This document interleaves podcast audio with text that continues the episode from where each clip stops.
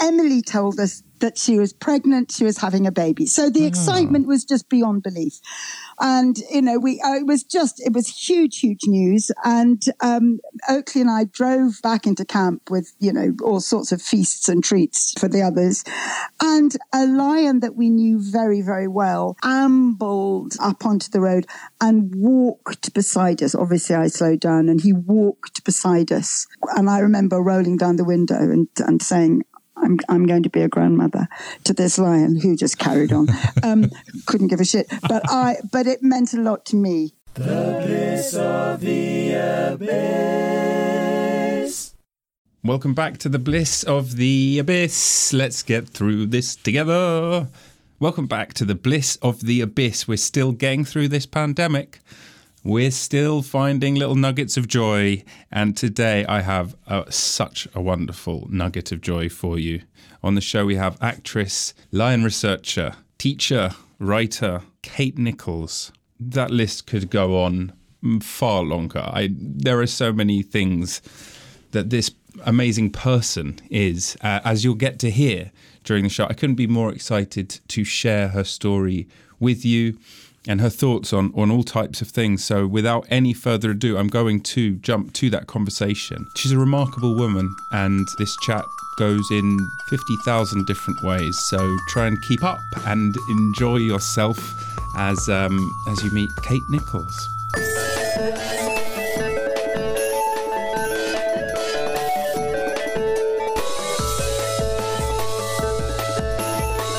Actress, lion researcher, teacher, writer, Kate Nicholls. Welcome to the bliss of the abyss.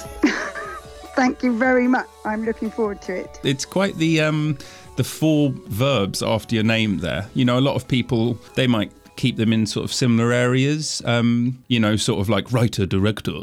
But you're also a lion researcher. Yeah. that's that's not your that's not your common or garden actress, teacher, teacher, and writer it's it's not your average. No, it has to be said. now, I, I, I did that for um, I worked with lions for eleven years in Botswana. Wow. Um, when I when I moved there with my kids, and I didn't actually in, go out there to do lion research. I went out there because I wanted to raise my kids in a developing country. And um, it was while I was there that I became, um, I mean, I'd studied biology before, but uh, that I became involved in this really interesting project. And we were there for, yeah, just over 11 years. Yeah, and, and it was uh, incredible. Uh, you raised your children mainly in tent in the bush. Am I am I right? That's right. In in in tents in the in the in the middle of the Okavango Delta. Wow. Um, and it was it was extraordinary. It was a, a really it was it was a very it was a very challenging life, but it was also a very privileged life because uh, there aren't a lot of people who are allowed to live where we live. Um, we were we had a we had research permits, and uh, that was the that was the privilege to, to really be in the real wilderness. So yeah, it's like an oasis. Yeah, it's it's it, it was it was absolutely extraordinary, and it made us. Uh, uh, it, it was I think it, all, of our senses were heightened in a way that they're not when you're in a city. Um, things like smell and mm. sound become really, really important because you can smell an animal and you can hear an animal before you can see it, mm. um, and you you can smell the rain in the air before it comes. And when you're living in a in a tented camp, um, you know that means that there are preparations to be made. And so there was a there was a there was an alertness. Not not we didn't live in a state of high anxiety. Mm. Uh, we had a wonderful time, but there was we were attuned in a way that you're not attuned when you come back um, when you come back into the city. And something happened. I'd been in the bush for about, I think it must have been sort of continuously for about six or seven years.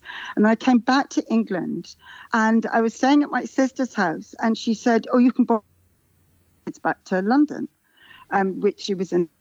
Oh, no, you cut out. Uh,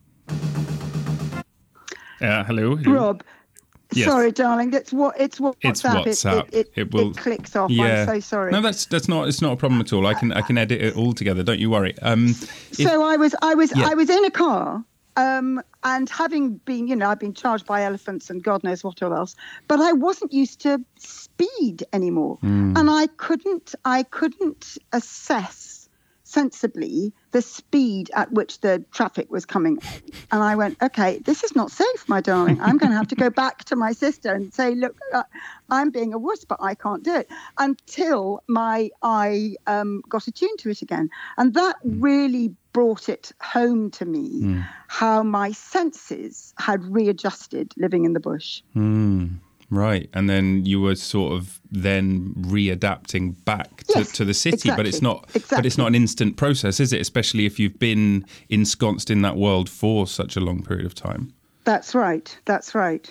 How fascinating. Yeah. Um, so I want to get to that, but let's follow a bit more of a chronological uh, yes. path. Why don't we? Um, because before you were a lion researcher, you were on TV and on the West End and all of that kind of stuff, which yeah, is what I, I do. Was. And your parents I were actors as well. Do. Uh, that's right. You know, my my my mum and dad were actors. My grandmother was an actor. My sister is an actor is an actress. Um, so it's very much in the family. My my nephew is an actor. Um, and I did it for a long time. I, I left school and went straight into. Um, um, I did lots of uh, BBC. In, in, those days, was there were it, lots and lots of. Was what, it? Darling? Was it? Um, was it sort of like? Was there an inevitability about it, or did you do you feel like you really were following, or do you think there was sort of a nature nurture uh, clash of heads here that that made your mind up?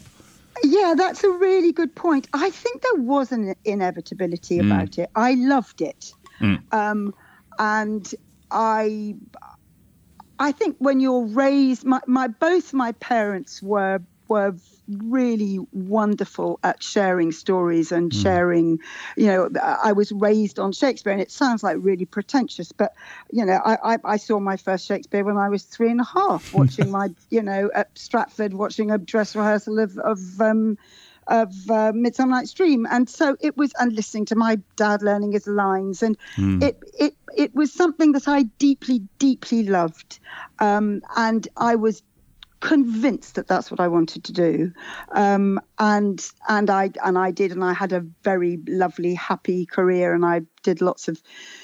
Uh, I was really lucky. Uh, I I did lots of telly. I worked at the National. I worked at Stratford. Um, I made lots of very good friends, and then I was actually playing Kate in the Taming of the Shrew, and one afternoon, and by then I'd had four of my five children. And I suddenly thought, this is getting silly. I am away from the people that I love most right. in the whole wide world. They're yeah. up the road. I am here pretending to be somebody else in front of a lot of people who don't know me and who don't love me um, like they do. I think I'm going to do something else. Hmm and that's what I did. And it wasn't. I didn't sort of walk away in a huff. I I loved I loved it. I I look back on my career as an actor with great joy, and the friends that I made are really precious to me, and I'm really glad I did it. Mm. But then I I uh, started studying biology, and that just completely opened out a whole new vista. And I think that's what's exciting is mm. reinventing yourself moving on and changing and mm. and starting from scratch all over again, which I, mean, I love. Yeah, I couldn't agree. I mean, pre- presumably that's why you enjoyed acting as well, because that's what that is, right? When you get a new character, you get a new. A whole you, you journey from, to you start from exactly. scratch. You start from scratch, and everybody's shitting themselves and terrified. and the first read through, convinced that you're going to get the boot, absolutely convinced. Um, all those things never go away. The imposter um, syndrome. Uh, the imposter syndrome. Never goes, does and, it? Absolutely never.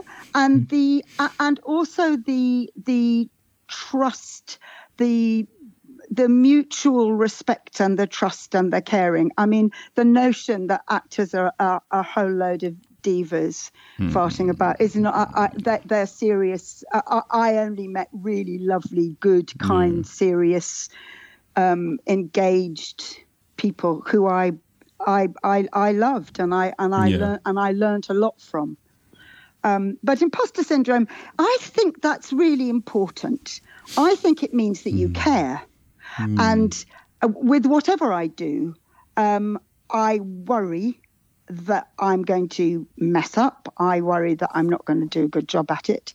Um, and I think the day that I stop worrying um, would be a dark day. Huh. Yeah. It shows that you, you're sort of always striving to express To yourself genuinely Yeah. and do better at what you're doing. Why that's a noble thing to aspire to, I guess. As long as you don't And beat yourself up too much about it. Yes. Oh, yes. No, I mean that's just that that's just a pain in the ass. If you you know, it's not it's not you don't need to flagellate yourself, Right. but you do need to care. And everybody's different. Like I'm talking to you for the first time. I've never met you. Um, we don't know each other, and and there's trust there. Um, here we are having a chat, and people are going to be listening. Um, uh, but I, I, I care. I, I want, I want you to have a nice time, and I want the listeners to have a nice time. Does that make sense? That makes perfect sense. Yeah. Um, would you like to? You can throw a joke in if you want. I, oh, darling, don't even speak. No, I, I, you know, don't ask me to be funny because I can't stand it. You know, that's that's. What kind of death, what isn't kind it? of roles did you play then? Were, were you not co- Um, a comic I, actress? I played. I played a lot uh, to begin with. A lot of people who rushed through French windows, going, "Anyone for tennis?" and "Where's Daddy?" Um, so th- that was that was me for a while, and I sort of cleaned up there. Or I was playing crushed and broken Dickensian heroines. Ah, Um, so there was that for a bit. um, and, and, and then and then things changed. I did do something. I was at the Prospect Theatre Company doing a wonderful play. Um, and I've now completely forgotten the name of it. Oh, it's, I, I think it was called The Lady's Not for Burning. Yes, it was. Um, and it was again another sort of enchanting ingenue. And and we did a we did a pantomime where I had to play the goose that play, laid the golden egg. And I was extremely sexy and attractive, and my feet were made of yellow marigold rubber gloves, my darling. And the director said, I had no idea that you could be funny. Well, that was charming, wasn't it, my darling? So, having said, I just thought, well, fuck that. and, um, and so I then branched out um, and I and I played some really cracking roles, and I had a really lovely time. I really really enjoyed it, and I didn't have to um, play endless games of tennis through French windows. I'm happy to say. I'm very happy to hear that. Excellent. You didn't come across any of the sort of now disgraced and uh, tarnished of our time, did you? Or, or maybe uh, let's not focus on them and maybe came across some of the greats or someone well, that you I did consider. come across a lot of the greats. Now, I'm I didn't. Uh, there is one story that a sort of Me Too-ish story that I have, but um, no, I was lucky. Um, I I was. I mean, you know, my, my well. I was raised watching, you know, Olivier and Redgrave and and you know and Maggie Smith was a was a you know a very young actor at, at the National when my dad was there, and um, so I was really lucky. The, the, the big greats were very much part of my childhood. Um, I didn't have any hideousness. There was one play that I did when I was at Stratford, and I was in Baal.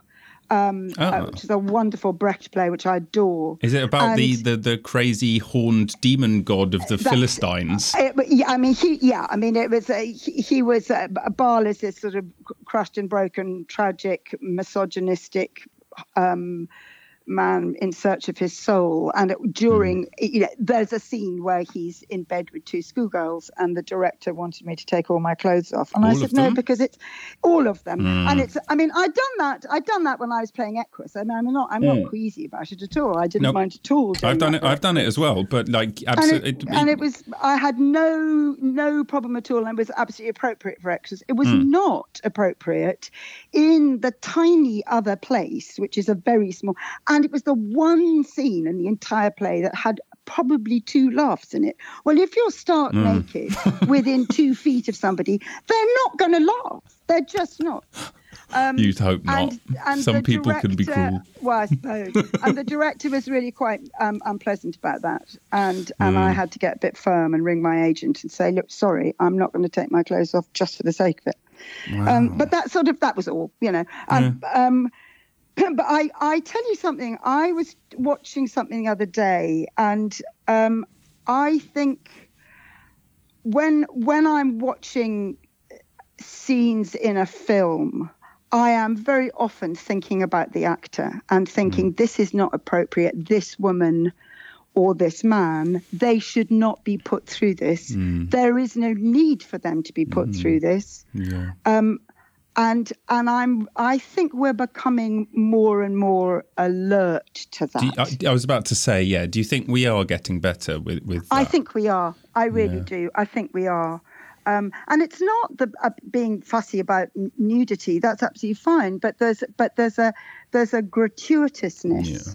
and and anything that is humiliating, um, there is no need for that. You can imply that. Yeah. Um, you don't need to see it, and that's your skill as a as a screenwriter, as a director, uh, as a as an actor, as a lighting, or whatever, um, to uh, to make the audience believe that they have seen something that actually they haven't seen is mm. really, I think, much more stirring. Wow, I think you've just articulated exactly why I like doing it.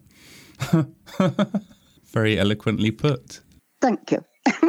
well, I'm sorry to hear about that, that horrible director. It sounded like he was yeah, a bit no, of a, I mean, a, a creep.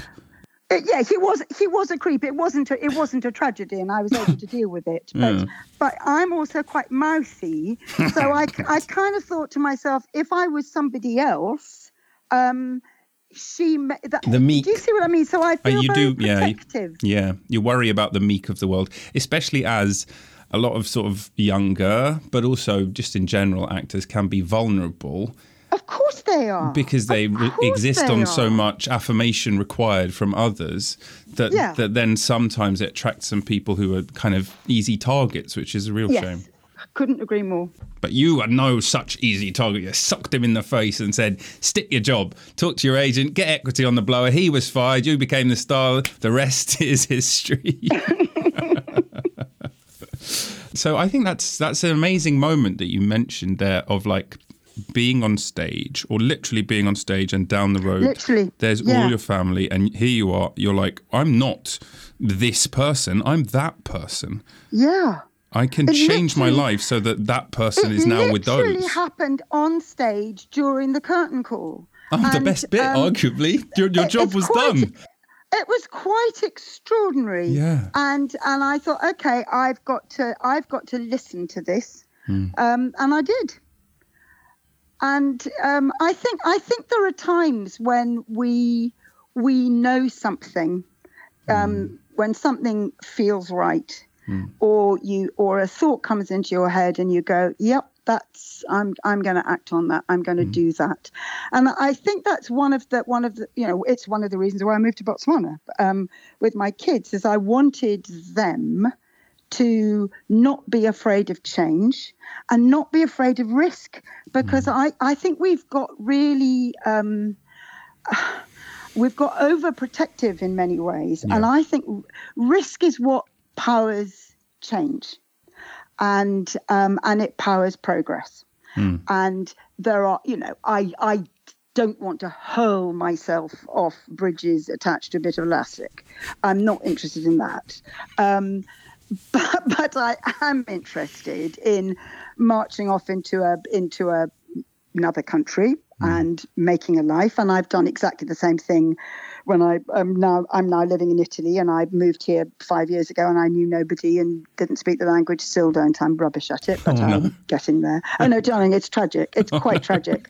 No, it's too awful. Um, the other day, yes. um, I announced very, very sweetly to somebody. I said, "Oh, um, uh, yeah, tomorrow will be honey." And what I actually meant was, I hope tomorrow that everything is going to be better. Tomorrow will be honey. They looked at me in very strangely. I also accidental poetry for a lot of uh, a lot of the time, convinced that what I was saying to somebody is, "I'm really sorry. I'm very." I'm very slow at speaking Italian. And what I was actually saying is, I'm really sorry, I won't be taking anything. this was in shops. also, it was a very, very sweet girl in the gelato shop who said, I really don't think that's what you mean. but they are so kind here Mm. and so warm and funny and loving, and nobody, you know, I mean, people just seem to be very tolerant of this woman who talks absolute nonsense at them. Well, tomorrow, maybe tomorrow will. T- was tomorrow? Was tomorrow honey? Has it turned Well, out? t- honey. And there we actually. go. It was a very nice day.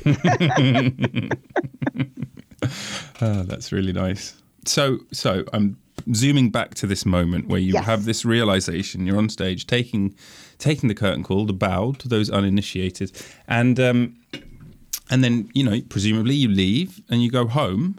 Uh, what's the does the how quickly does the process begin for you of you following this impulse that you talked about?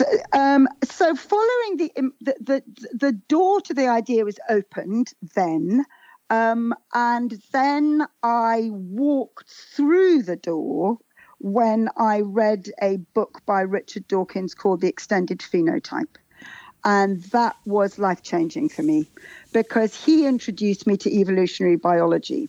And then I then I really rolled up my sleeves and I did a very intensive period of what I call my big learns, and I and I do them fairly regularly in my life. And I roll up my sleeves, and I spend maybe two years really, really studying in depth. And I'm I'm dyslexic, so I need to. Uh, I will very often read something and I feel it before I understand it. Does that make sense to you? I Yes. think that's what actors do with a script, isn't Yes, it? I think so. Yes. We read it, we feel it, we identify in some way, and then we go back and we and we pick the text to pieces. Yep. And and I'm the same when I'm reading um, textbooks or or popular science books or scientific papers, um, and and then I really dig deep and question, and I became.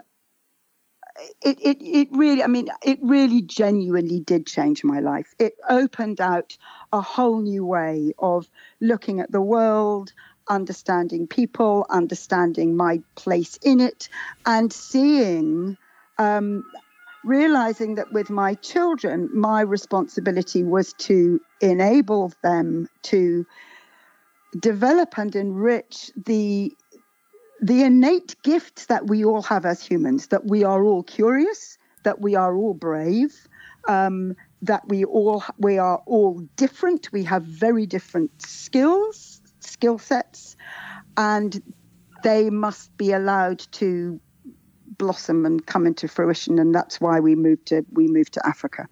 And I'm really really glad that that's what we did That's quite some book. Um, yeah and then I I, I it's it's it's very very much is some book what's the quick summary, if you don't mind, for the uninitiated who are listening and are thinking, I know who Richard Dawkins is. He's the guy who invented the meme. He's the one who did the selfish He- he- gene. that- that's right. He wrote The Selfish Gene and The Blind Watchmaker, and oh, darling, the, the list is endless. Yes. A, a wonderful one called Un, Unweaving the Rainbow, um, which is a really beautiful book, which I read to my kids because I homeschooled them um, when we were out there. Um, he's a he's a brilliant writer. He's a really really gifted writer, and what fascinates me is the number of staggering scientists who are really, really some of the most literary, brilliant storytellers. Uh, I read a book recently called um, Entangled Life by Merlin Sheldrake. Uh, you should get him on your show, darling. It's about frigging mushrooms. It's phenomenal. It's absolutely the most wonderful book. I started reading it on New Year's Day and I didn't put it down until the next day. I read it in one sitting. It's amazing. And it's all about how connected we are, how connected everything is. And this is what I got excited about studying biology. It strips everything back. You and I share the same genes with mushrooms, with carp, with toadstools, with trees. Excuse me, just that reality is so empowering. and then um, oh I, I could go I could go on forever and ever because I'm now really excited about quantum physics and that's been my latest this is, big is this learn. your this is your latest big learn how That many is my how many have you had learn. what numbers I've had I guess I've had I mean I, I'm I'm always learning but the the, the really the really really the, the real dig in I've had about four or five of those real dig in deep deep deep deep learning. Um, and they are life changing and if you're teaching which i do because when i when i finished teaching homeschooling my kids and they all went on to university and that was great i didn't want to give up. I loved it so much. And that's what i do here in rome is i have this homeschool. I'm actually writing a book about education at the moment because i'm really I think things need to change a bit, um, and I think they can. I think this this pandemic has opened out a lot of new vistas for all of us. Uh, I, I, I mean, obviously, all the hideousness of it we all know about, um, and that and that remains true and grim. But having said that, when these things happen, we are either forced or encouraged to re-examine. And from there there is wonderful change. I don't want to go back to how it was before. I want to move forward into how it is next. And what we've learned from this and one of the things that we've learned is is the power of cyberspace. Yeah. And the wonder of cyberspace teaching children. Um, and watching you know that of course there are some ghastly programs out there but the generosity is it's actually going to make me cry uh, uh, there's nothing you can't find out. There's nothing you can't learn. And the the free courses that are there, the Coursera courses, the course, wonderful pr- um, teachers and um, uh, uh, um, professors who want to share for free what they know about the world. It's beautiful, my darling. yeah I'm going. I'm sorry. I'm droning. No, I'm so you're sorry. I shall shut up. I was I was enraptured by that. It's such a nice um, uh, spiel uh, that you went on. I, I remember learning. I, I don't know if this is exactly the same thing as in the Sheldrake book, but learning about how the mycelium. The, they they connect into the network and it's like the plants talk to themselves and they can send messages and change their genetic makeup according to predators and he's it, it's it's all about mycelium. It's it's absolutely it's a wonderful story. And what he does is um, he's he's a real hardcore scientist. Um, and he doesn't use lots of sort of um, uh, uh, Yeah, um, like like popular popular science. Yeah, yes, right, right. But what he does is he tells a story Mm. and he writes so beautifully. You know, within the first page, you can literally Hmm. smell the damp earth yourself. um, he takes you right in there. It's wonderful, wonderful, wonderful writing. Okay, so speaking of Yeah. great stories and taking someone right there, let's go to that point a bit further on where you're starting to follow this inclination. You're reading the book, presumably reading lots more books, and your life is starting to change in your head quite drastically. What do you what do you start to do? How do you get from there to uh, uh, the savannah uh, or the desert? Well, savannah, wasn't it? You just um um I, I, I w- I went to the Botswana um, Commission and found out how I could get residency and flew out with my baby who was then about oh, I can't remember how old he was about sort of 10 12 months old.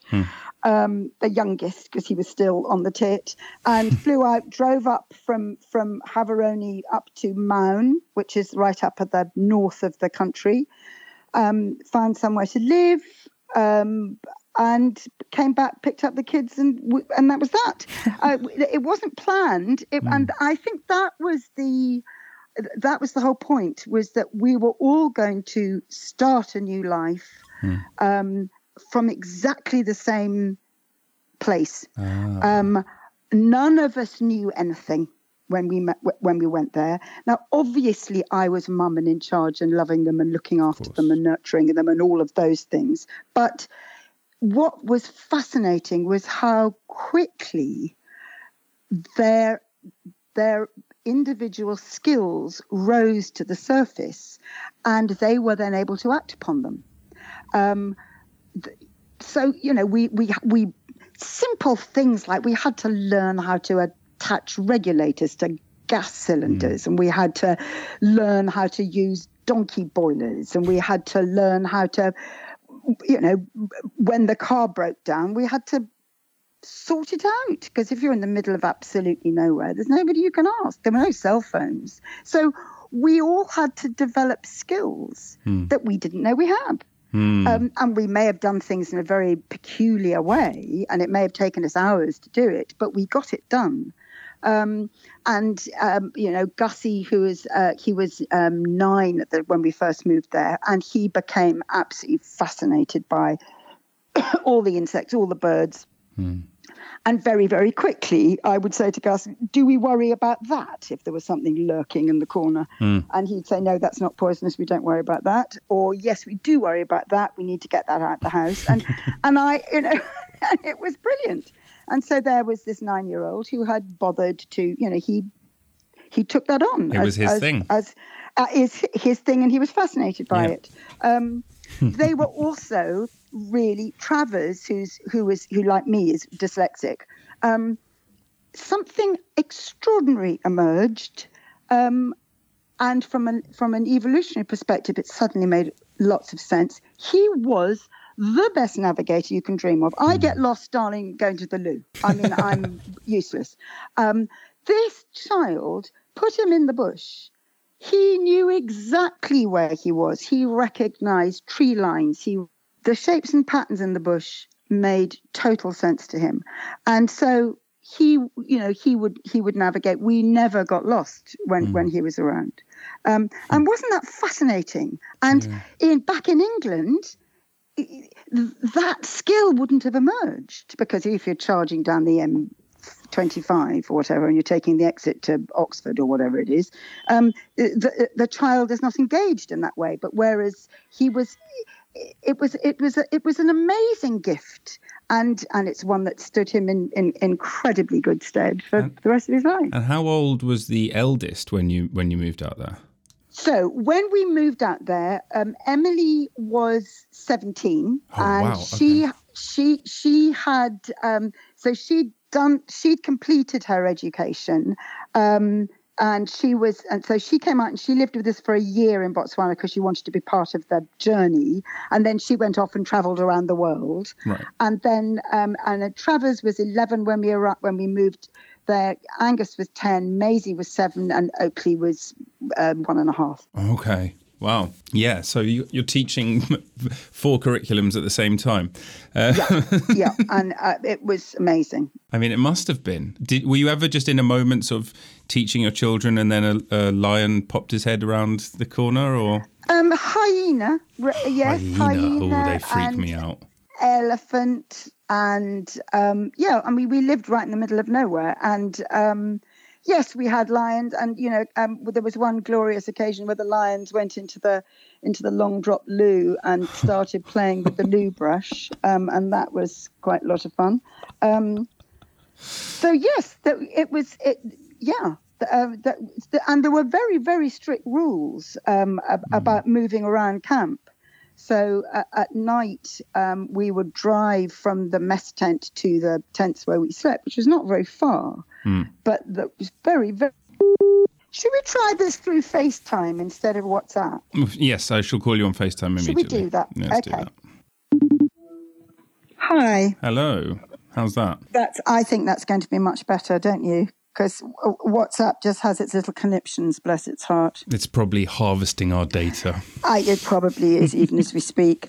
Um, so um, yeah, there were very there were very strict rules, and and, and I remember um, saying to these beloved students that came to to, to stay with us. Um, we ha- we had a generator. Hmm. Um, everything was on on um, solar power, but occasionally we needed a generator to work something, mm. a centrifuge or whatever. And at night, and I said, no, get in the car. And she said, oh, don't be so ridiculous. It's only uh, 20 yards up the road. And I said, those are the rules. get in the car. And they looked at each other and they raised their eyes to heaven, going, The woman is barking. And of course, they got in the car, and two bloody great male lions walked out of the bush and towards him. And I said, There you go. That's why we get in the car to do that sort of thing. Um, yeah. So you just, if, if you obeyed the rules, you were fine. Right. If you messed around, um, then it was um, people, you know, they were given they were given two chances, and if they didn't stick to the rules, then they had to go back because um, we I was responsible yeah, for them. That makes perfect sense. I mean, and you're you're in their habitat. You know, what I mean, it's the wild. That, that's it. Absolutely, it's it's it's their space, and um, and things like you know you don't bring food into your tents because otherwise the baboons are going to get in, Ugh. and you know just things you just you just have to be sensible. That's yeah. all. Be very sensible, and and and also I wasn't. I, I, you know, I, I didn't anthropomorphize. I didn't want to be Joy Adamson and a lion whisperer. I, I, these are wild animals, and they need to be respected as such. And the minute you try to make a wild animal your friend, what you're actually doing is is I don't know. You're you're de, you, you, you are you are removing something from them. They are not your friend. Mm. Um, they are who they are, and you have. And our job was to observe them. Did we love them? Did we hmm. have favorites? Of course we did. we shared their stories. Um, and when they died and when there were accidents that, that you know we were we were devastated but we never pretended that they cared about us right ever and I think that's really important. Well, that's the mistake. Have you ever seen the documentary Grizzly uh, Man by Werner Herzog? No, I haven't. Oh, you will. I, I, I'd wager that you'd love it because, it, but although it's about, so it's about this guy, a kooky guy called Timothy Treadwell, who goes out and he spends time with the bears, and he crosses that boundary that you were saying just there to um, perhaps predictable um, consequences. Not giving spoiler alert. Um, he treats the bears as if they're people, and you can guess what happens. Yeah, it's a fascinating documentary though, and I wonder if some of his experiences might tally up with yours. Um, so I'd recommend. No, I, no, I, I will certainly watch that. I would, I would love to watch that. Yeah, it's very interesting. I, I, I mean, you know, people, you know, people would go off and do these sort of walking with lion safaris, mm. and and I, I I can't bear it. I absolutely can't bear it because I, I don't want to walk with a lion. These are extraordinary, wild, wonderful creatures with very um, very powerful stories, very individual behavior. Um, I, if I if I'm walking beside a lion, I am diminishing that animal. Hmm. Unless, unless the lion wants to walk alongside you. Unless, yeah. no, I did have something really beautiful that happened mm. when I, I came into town one day with my with my youngest who was then seven and um, had a phone call and Emily told us that she was pregnant she was having a baby so the oh. excitement was just beyond belief and you know we uh, it was just it was huge huge news. And um, oakley and i drove back into camp with you know all sorts of feasts and treats for the others. And a lion that we knew very very well ambled up onto the road and walked beside us. Obviously i slowed down and he walked beside us. And i remember rolling down the window and, and saying I'm, I'm going to be a grandmother to this lion who just carried on. Um, couldn't give a shit. But I, but it meant a lot to me. Um, and yeah. I, Oakley and I always remember that walk with Inferno, and it's always tied up now with with with Jack. Um, so there, there, you know, our love for them was yeah. was intense, but they didn't love us. And when they when we, you know, they wouldn't, they would, they didn't miss us. You mm. know. Mm. Um, and and when we followed them, they weren't taking us anywhere. We were following where they were going. Yeah, I think that's the mistake you see some people make. You know, and if you look up videos of sort of like people being attacked or whatever, a lot of the time it's like y- y- these are not domesticated creatures. Yeah. They don't have this deep bond of thousands of years of domestication. They are their own thing. But like you can you can jam with it. Do you know what I mean? There's biosynthesis yeah. in in all different types of ways. Like other animals live with other animals, even if they're vastly different. They can they can get along, but they have to get each other, don't they? I, I you're absolutely right. You're, you, we, we lived alongside other animals very, very peacefully. Mm. We didn't tread on their toes, and they didn't tread on ours. Mm. And when you're working with, with, with lions and you're sitting with them for hours and hours and hours, you know, um, uh, making observations and um, and you recognize, you know, you read them, you can see there's a little twitch in their tail, and you just move the car back. Or mm. you can tell that they're in a bit of a mood, mm. that something's happened. Something's happened mm-hmm. during the day. They're a bit antsy. Let's move back. Let's just get, let's mm-hmm. give them, let's give them space today. Um, and you read that. Um, uh, you, you, what you never try to do is to push. The game is not to get as close as possible. The game is to read what they need. Mm. That's the skill, and that's what I loved. And you you were there as part of a lion research project, weren't you? Yes. So, so the lions were your primary focus. So the lions were the primary focus, but inevitably um, they are tied up with everything. So you've got all mm. the you've got major predators in, in the area, and and there's poaching, and the uh, if they if the prey species is being poached, and there's a problem. Everything is interconnected. Mm. But I was looking at reproduction, and in particular the impact of FIV, which is feline um, immunodeficiency virus, which is you know cat AIDS basically. cat AIDS. yep, um, I had to get my little and, cat Stevie a shot for it. And yeah, and and and um, the, the the majority of the lions in our study had it, and um, they've lived with this virus for a very long time so they have they have adapted to it but the notion that it has absolutely no impact mm. is is wrong and it, it does have an impact mm. um, and it um, we noticed the um, uh, fertility rate among some of the females was was was very low. Some of these females died without without without replacing themselves, mm. and in a in a in a big population, that's absolutely fine. No drama at all. Mm. But when you have populations that are crashing because of encroachment, because of human predator conflict issues, because they're losing their habitat, that's when the subtle impact of something like FIV rears its head. And uh, it, it's a, it's a, you know, like Merlin Sheldrake is talking about with his mycelium, everything is interconnected. Everything. Yeah, so it has a bigger impact because it's a smaller Absolutely. group. Yeah, absolutely. Why? Exactly. You, what's the reason that so many of the animals had, um, as you so hilariously put it, cat AIDS? Well, because I mean, they've they've it's it's it's within the system. Uh, um, the, the lions in in East East Africa have it too. In Southern Africa, it's been around in lions um, for um, oh probably thousands of years. Right. Um, right. But the but what but but it does it, it does have a it does have subtle impact.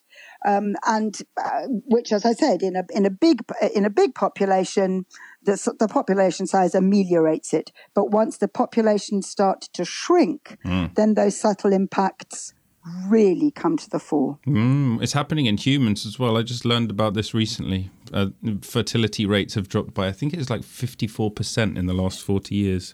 Isn't that fascinating? Yeah. Isn't that fascinating? You're just seeing, you're not seeing the impact because we're so, there are so many of us, you know, we're, yeah. we're billions, but yeah, it's, it's, it's falling at quite a rate. Okay.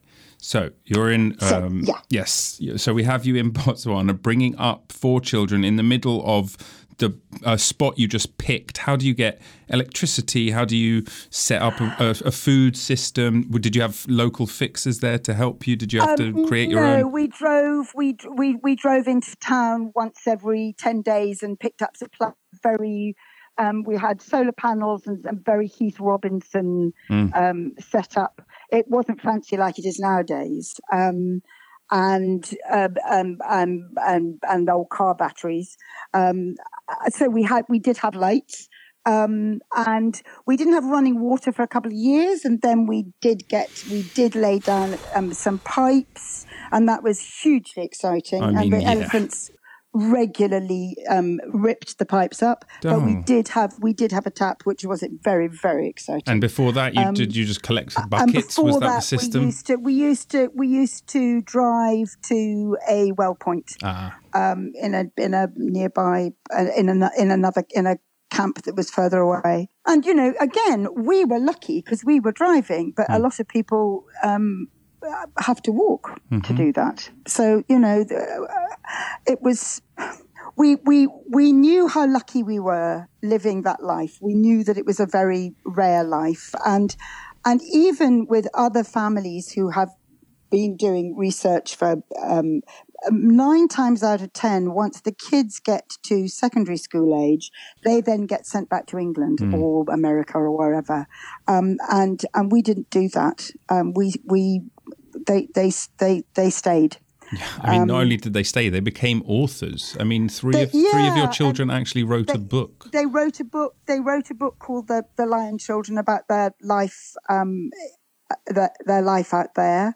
Um, which was amazing, and it sold in I can't remember seven countries or something like that. And you got a shout out by Richard Dawkins on the cover. That must have felt good out, for you. That was a bloody amazing. I was so I can't tell you I cried. Yeah. Um, that was that was extraordinary. Um, and then they they there was something. I, but the decision and, and this you, I mean you're you're you're an actor and you teach and you will know um, how important this is. That that there came a moment when when when Travers was 14 and I said, look, I've got to prepare you. Um, where do you want to go to university? Hmm. Do you want to go to university in England? Do you want to go to university in America? You don't have to go. Hmm. The rule is, though, that you can't. I am going to educate you up to the point where you have got what you need to go to university. The choice is then hmm. yours. right. And they had a long discussion and they um, said they wanted to go to America. And I said, Great, I'm thrilled. That's liberal arts education. That's no A levels, no bollocking GCSEs. I think they are poison. I really, really do. I think they're, they do, I think they do harm. But that, I, I, and I say that from now years of experience. I, I think they are thwarting. Um, I won't talk about that anymore for a bit. Um, No, I mean I'm fascinated by that. Why do you think just in, just in general all exam? I mean because the world is basically run on exam systems, isn't it? I, I, I think, I think they, they, they had a function once. All right, they had a function when kids well could leave school at 16 and they did need to have some credentials in order to to get a job. All right. Um, they don't prepare you for A levels. I mean, they just don't. If you if you're teaching a child GCSEs um, um, um, biology, um, why waste time teaching them garbage when they you can teach them something much much more interesting, and you can go straight into the A level with them. You know why? Why are we? Why are we? It, it, it's it, that they're limiting, but much much more importantly, um, much. I mean, really being serious. Of course, it's not garbage, but but I think it's terribly important that we connect the arts, the sciences, and the humanities. I think we need to to be Renaissance thinkers again, and um, the recent decision by the government to halve the uh, um, arts. Um, it, it- it- literally, you know, cut it by 50% in higher education in order to further support STEM and technology. Um, is missing the point because creativity, science is about creativity. Science is about creative thinking. It's about being able to articulate yourself. It's about being able to think outside the box. It's about being able to use your imagination and then support that with experimentation or whatever. It's a hugely creative music, being able to. A, a, a friend of mine was a is a um, uh, was a, a, marine biologist, and he uh, he's called Roger Payne, and he first recognized that whales sing across oceans, mm. and he was married to Katie Payne at the time, who was a musician. And while they were on their big boat and all the hmm. scientists were rocking around, and she was listening to these sounds coming over um, the tape recording, and she went, "These are harmonics." Hmm. She was able to interpret hmm. that there was. Isn't that a? That's a glorious example of hmm. art and science coming together, and we also need the stories of the men and women. I'm teaching a child um, uh, uh, Mendelian genetics at the moment. I will not teach that until they know who Mendel is, until they've met this amazing man. Hmm. This extraordinary man who, for eight years, did these painstaking experiments with peas. That it was genius thinking. It was heartbreaking. And when he finally presented, people were so bored because bless his heart, he did it all in, in, in you know, looking at numbers and ratios and speaking mm. to him in maths. They didn't care. Different now, set of skills, isn't it? So you need to introduce them to to to the people. Um, you know, there's Darwin, Wallace. None of them have heard of Wallace of course, you know, they both came up with natural selection, Darwin first, but, you know, these are amazing stories. We need the stories. We need to understand the time in which um, these people had these, the context. You need the context for Newton. You need the context for Galileo.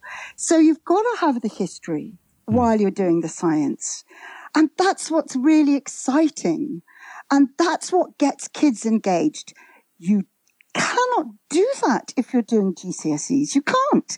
There's no way you can interconnect it. Definitely an unfortunate effect of, of funding decisions by government is that, um, you know, whoever the administration or whatever the decisions made, it just means that people are just going to get less of of that side of and then you put a hierarchy suddenly. You're like no this is more important than this. It's like no it's not. It's all equally important. It's information to be learned. That's that's it. And and it's terribly encouraging.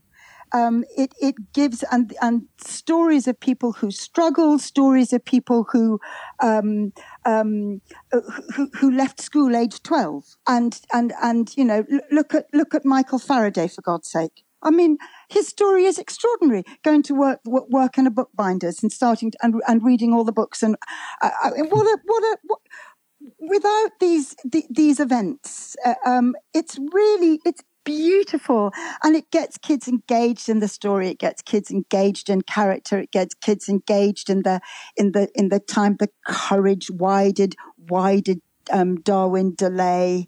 Um, because he was alert to his time because he was married to a woman he adored who was very religious. He was sensitive. He was being politically correct. God bless him, you know? Mm. Um, and then when, when Wallace comes up with the same thing, he goes, Oh, strike a light. I need to, I need to, um, I need to publish or I'm going to be trounced. But what does he do? They present together. There's generosity.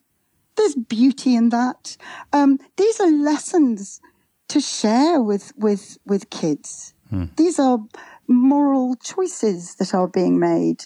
Um, it's just it's. I think it's really important. And um, if you're doing the if kids are doing the middle years program in the in the international baccalaureate, which I think is an amazing program, hmm. there the teachers all come together what are you reading? What periods in history are you doing? What are you covering in science? Let's, let's link all this together. Let's encourage them to be independent thinkers. Let's get them doing, um, th- doing their research. Let's get them doing extended essays, extended projects, um, as opposed to learning by rote. And if you have met one child that has come out of the GCSE program going, strike a light, that was marvelous, I feel ready for anything. Please introduce me to that child because I never have. You are about to meet him. Here he is, walking to the stage right now. Um, I think it's it's fascinating that your children all decided, all of them, is it decided to pursue further education?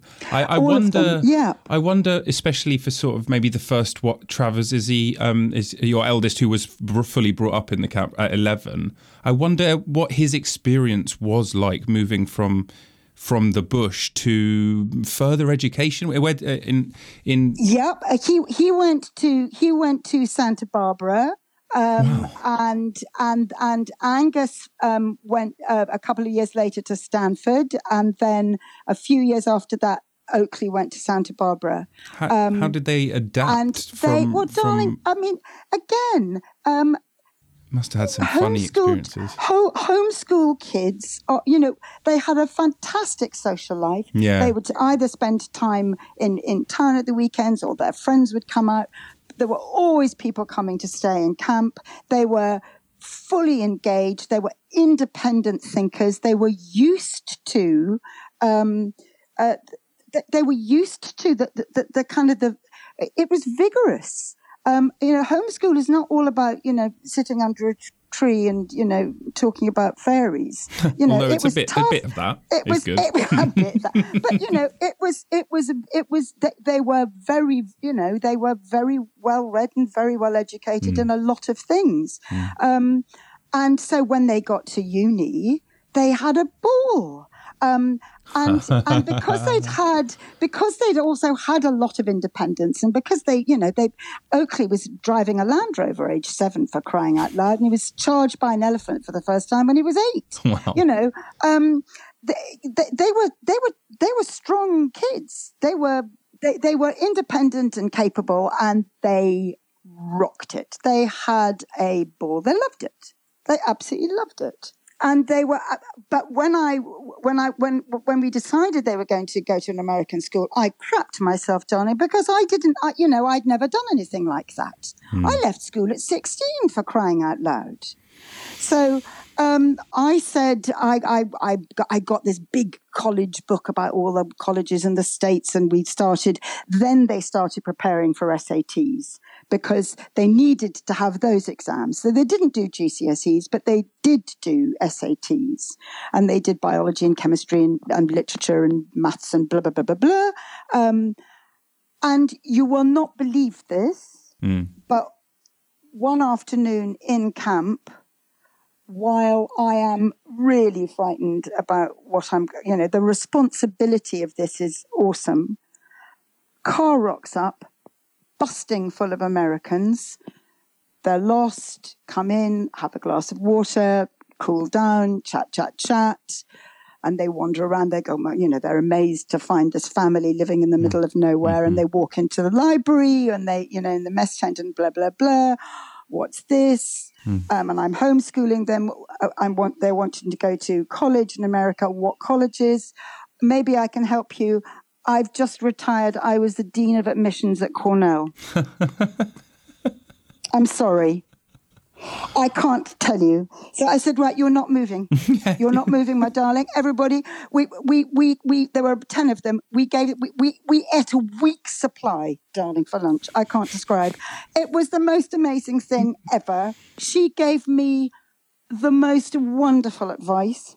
She could not have been kinder. I listened to every word. And, um, can you believe it in the middle of the Okavango Delta? Don't talk to me. Astonishing. I just, I can't tell you. What do you put it down to? Fate? Oh, I don't know. Serendipity, something Serendipity. extraordinary. I mean, just too wonderful for any given words. Yeah. Um, and so off they went, and uh, and then Maisie wanted to. She's an artist, and she wanted to go to Dublin, so she went there. And Emily went to. Um, she went. She went to university in England um, while we were um, in Bots.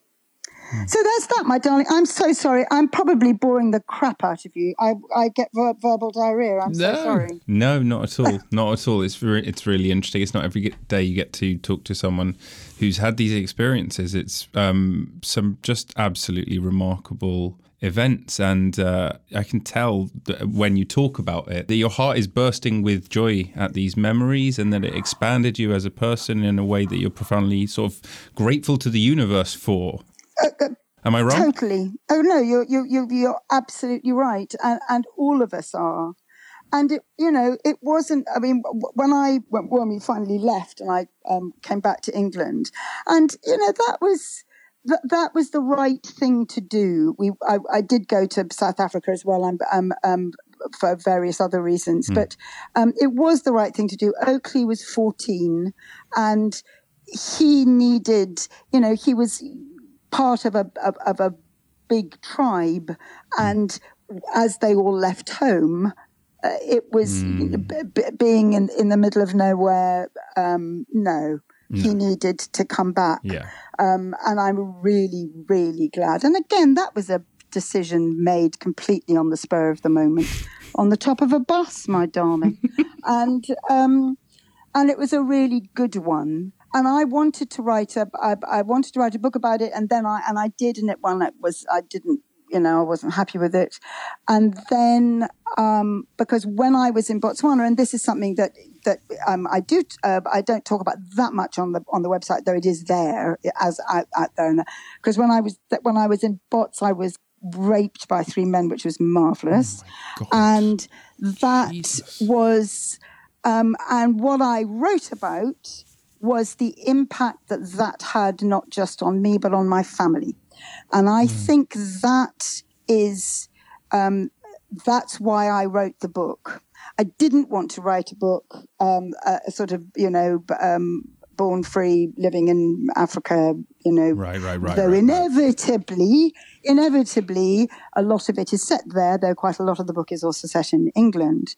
Um, I didn't want to write a sort of glossy, soppy book. Hmm. Um, I wanted to write about how I messed up. Um, I, I understand why I did. Um, I'm not. I'm not being um, uh, self-deprecating. I had mean? post. Well, I had post-traumatic stress, and and and you are you are broken and and Yeah. uh, fragmented. Um, but what we don't do is we don't talk enough about the impact um, on children of living with a parent with post traumatic stress. And that there have been studies done on uh, on families with returning veterans, um, but not enough. Hmm.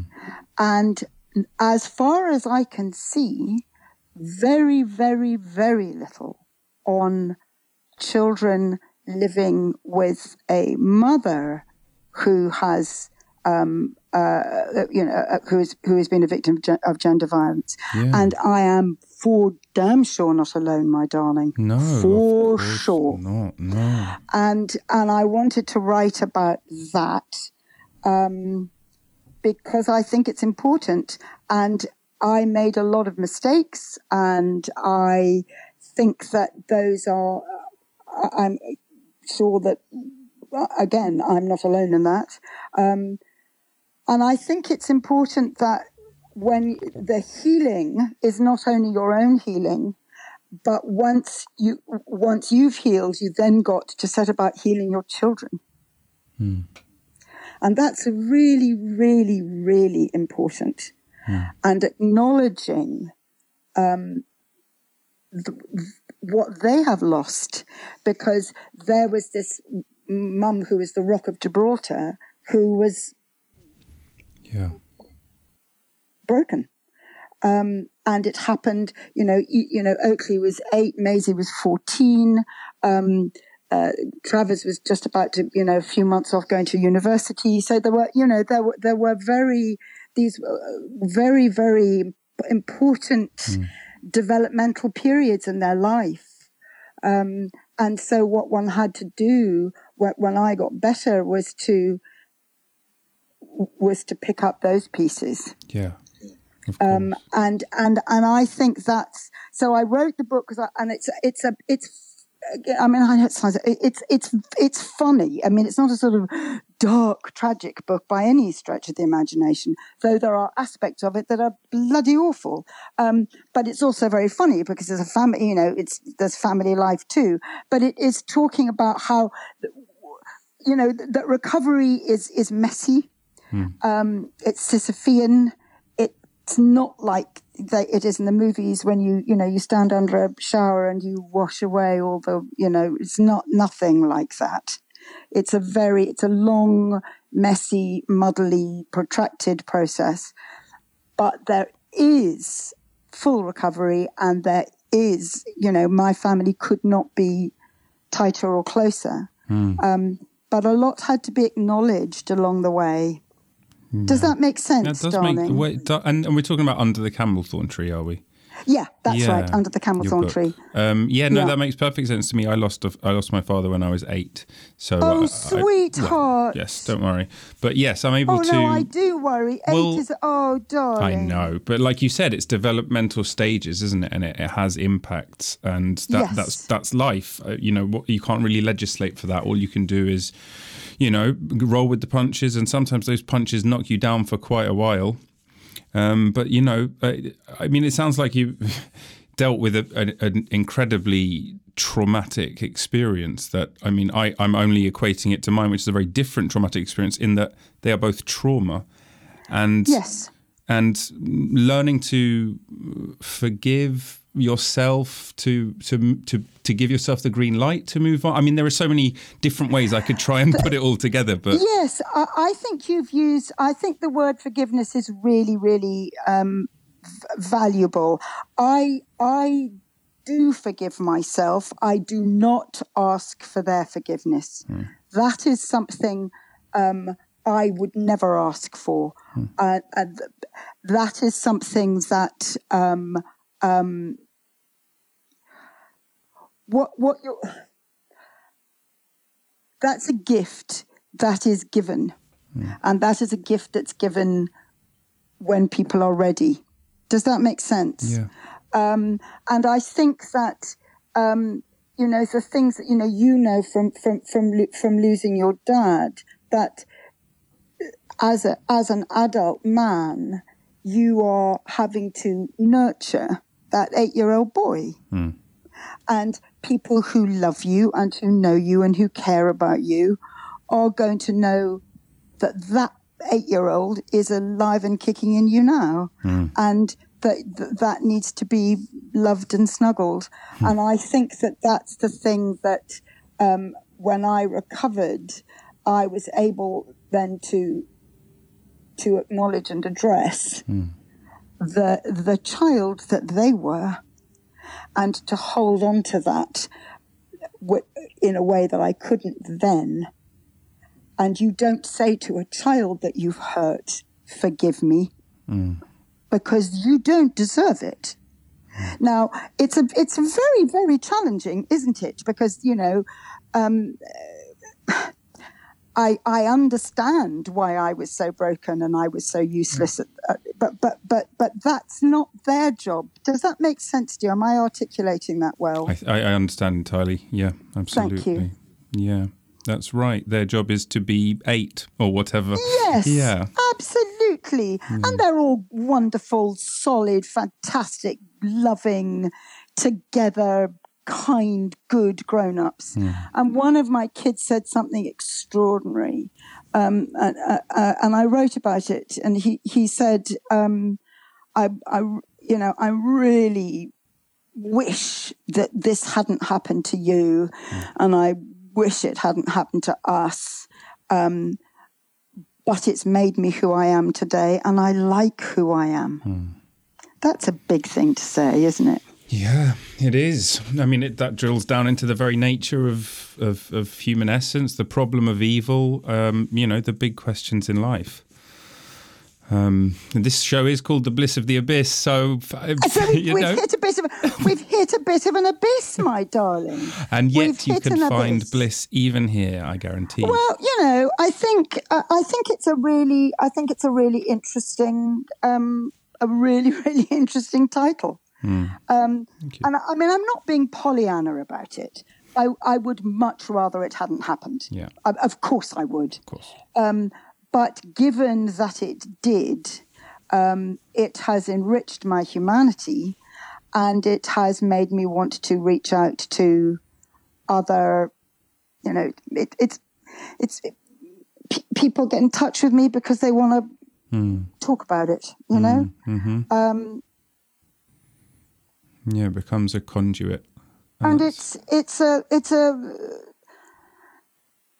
is it going to i get i do get cross when people like Germaine Greer talk about you know rape being bad sex. I could just scream. I could you know i could hurl things. I really really really could. That is just a useless terrible wicked wicked wicked thing to say. Is that a quote? Um, yeah, she said that in you know uh, she she wrote a little tiny book called On Rape, which is I think one of the most um, appalling, shocking book.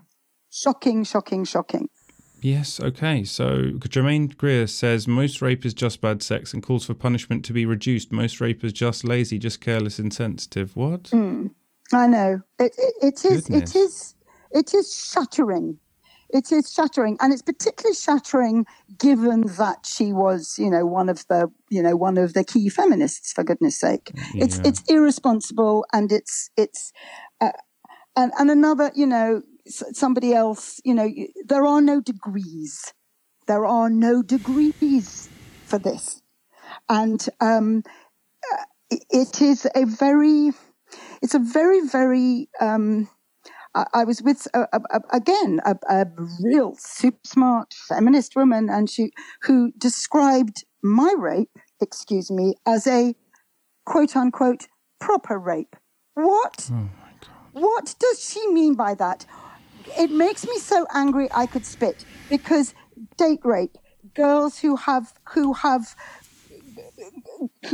who- have said no, girls who are raped by somebody that they know, so girls in college.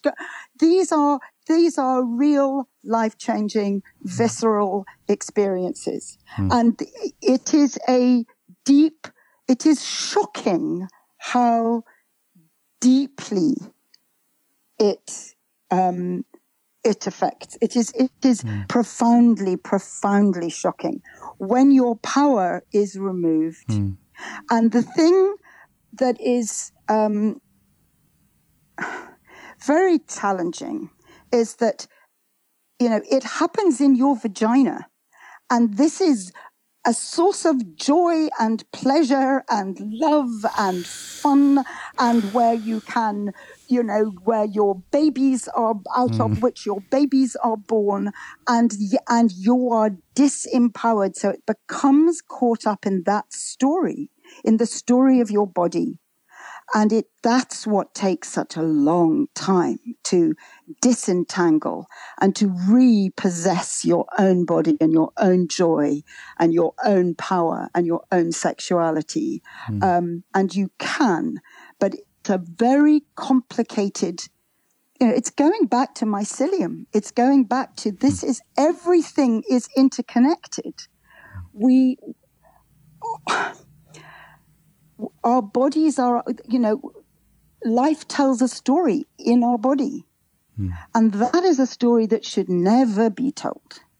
Hmm. And it's very difficult, I think, for your generation. I am so proud of your generation. It's going to make me cry.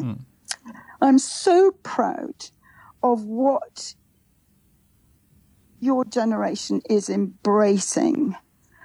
I have no compunction about using the word feminism. I think it's a wonderful word. If you don't like the word, whatever.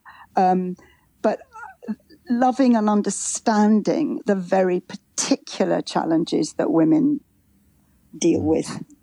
Um, and being part of it, because we need you to be part of it. Yeah. We need you to be part of the story and the resolution.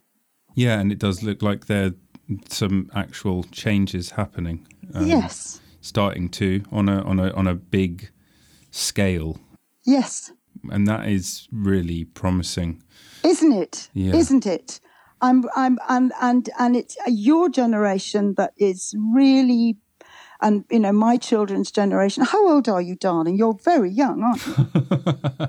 but a slip of a lad. I just had my birthday the other week, actually, so I am I'm 36. Darling, that is, a, you know, that's pubescent, my angel. Because I'm, I, I am, I am ancient. I, I thought I was 66, but in fact I'm 67. So I mean, you know, for fuck's sake, I, I can, I can't. I can't Who told you? When did you find out? No, darling, I, I tell you, I was 32 twice because I'm so not interested in, in age and things like that. So I hmm. forgot that I was 31. So I ended up being 32 twice, and I think I was 56 twice. and this time I've, I've been 66 twice. So the whole thing is very confusing. So I am actually 67, and I had to find out, had to check. Um, because of getting vaccinated. So there we go. Yes. Oh, are you are you fully done? Have you got? I'm not fully done. I'll be fully done at the end of this week. The end of this at, at the end of this month. End of this month. yeah. Because they've been a bit slow off the mark in Italy. Right, them, that's. but, I was um, about to ask you that because obviously we, I get the, Yes. the British media here, but they do they say that the EU rollout has been sort of Yes, it, it has been quite tragically slow, but now they've really perked up, so that's all all right. So, Hmm. Yeah. And I'm, I'm, you know, Good. Hmm. I'm a guest in somebody else's country, so I am very grateful. Um, and you know, particularly now because of Brexit. Now, so I'm now a proper, I'm now properly a, a resident here, and I'm on the Right. the equivalent of their NHS and everything. brilliant. Um, so you know, thank you, Italy, is what I say. oh, I mean, I, I mean, I love Italy, and I, I wonder Oh, if, love it. if this is a leap. Tell me, but I, I just I put myself in your shoes, um, Mm-hmm. having brought up your children, and then deciding you have to move back. Um, and it's you know you're, he's 14 he goes to England and I, I can just imagine you sort of after a while being in England thinking this is too it's too different from from what my life was like before yeah, it's not I, I, I, I needed to. I, I love the adventure of reinvention, and Mm. I love arriving in a new place and not knowing anybody and making a home and building a life. And I've built a life here, and I adore it. I've been here for five years. I thought that I was going to be here for six months, um, and I'm five years later, and I love it to pieces. I found a flat. I was walking across the embankment bridge. I saw something uh, pinged up on my phone. And by the time I'd got to the other side of the bridge, I had um, said, I'm going to have this flat sight unseen.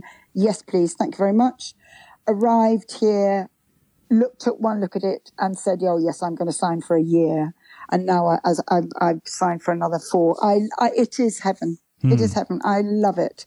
And I'm overlooking the River Tiber, and the people here are fantastic. And, you know, it's bureaucratically, it's a nightmare. But if you've lived in Botswana, um, you know, here and you say, oh my God, it's terrible. Oh my, I, you know, you have to wait for six, six, six or seven weeks. And you go, darling, I've waited six or seven months for, you know, things. So really, I'm fine. so the pace the pace of life of Italy suits you oh down to the ground and and and they don't think i'm barking because you can you you can be very emotional here and you mm. can look at something that's really beautiful and burst into tears and you turn around and there's somebody else sobbing beside you. It's that's mm. that's how it all works and i love I love that. And there was a sweet thing when, when at the end of the pandemic the last when i said the end sorry end of the first really tragic Mm-hmm. lockdown. Being part of rome there was an extraordinary experience. I'm not going to talk anymore because you're you know you're you're you're going to be losing all your listeners and i can't stand it. I'm so sorry. Well I don't But- I don't know. I mean you're, it's the, you're the first Roman that we've had on the podcast. it, it was it was extraordinary. It was like being back in medieval rome um, because it was totally empty and you're walking down the little cobble streets and there's another person in the middle distance and you cross over and it's like being in pl- plague rome yeah and anyway, when that lockdown, when we were released from that lockdown, I went off to my little local ge- gelato shop because I'm passionate about gelato.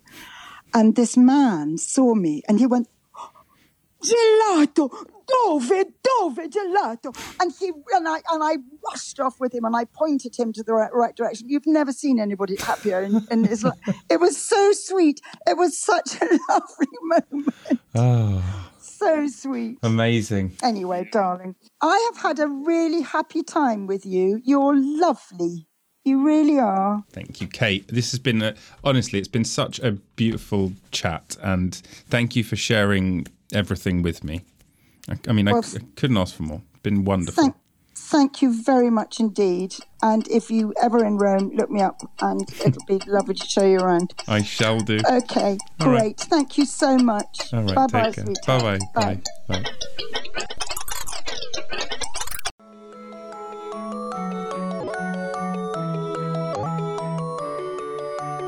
Thanks for listening to the show. If you've enjoyed it, please give us five stars and consider becoming a subscriber and maybe even supporting us on Patreon. Really, really, really helps me continue making this show. Many, many thanks to Nils Hennis Steer for the amazing music and to Dave Fox for the cool artwork. Please keep coming back every week for more Bliss of the Abyss.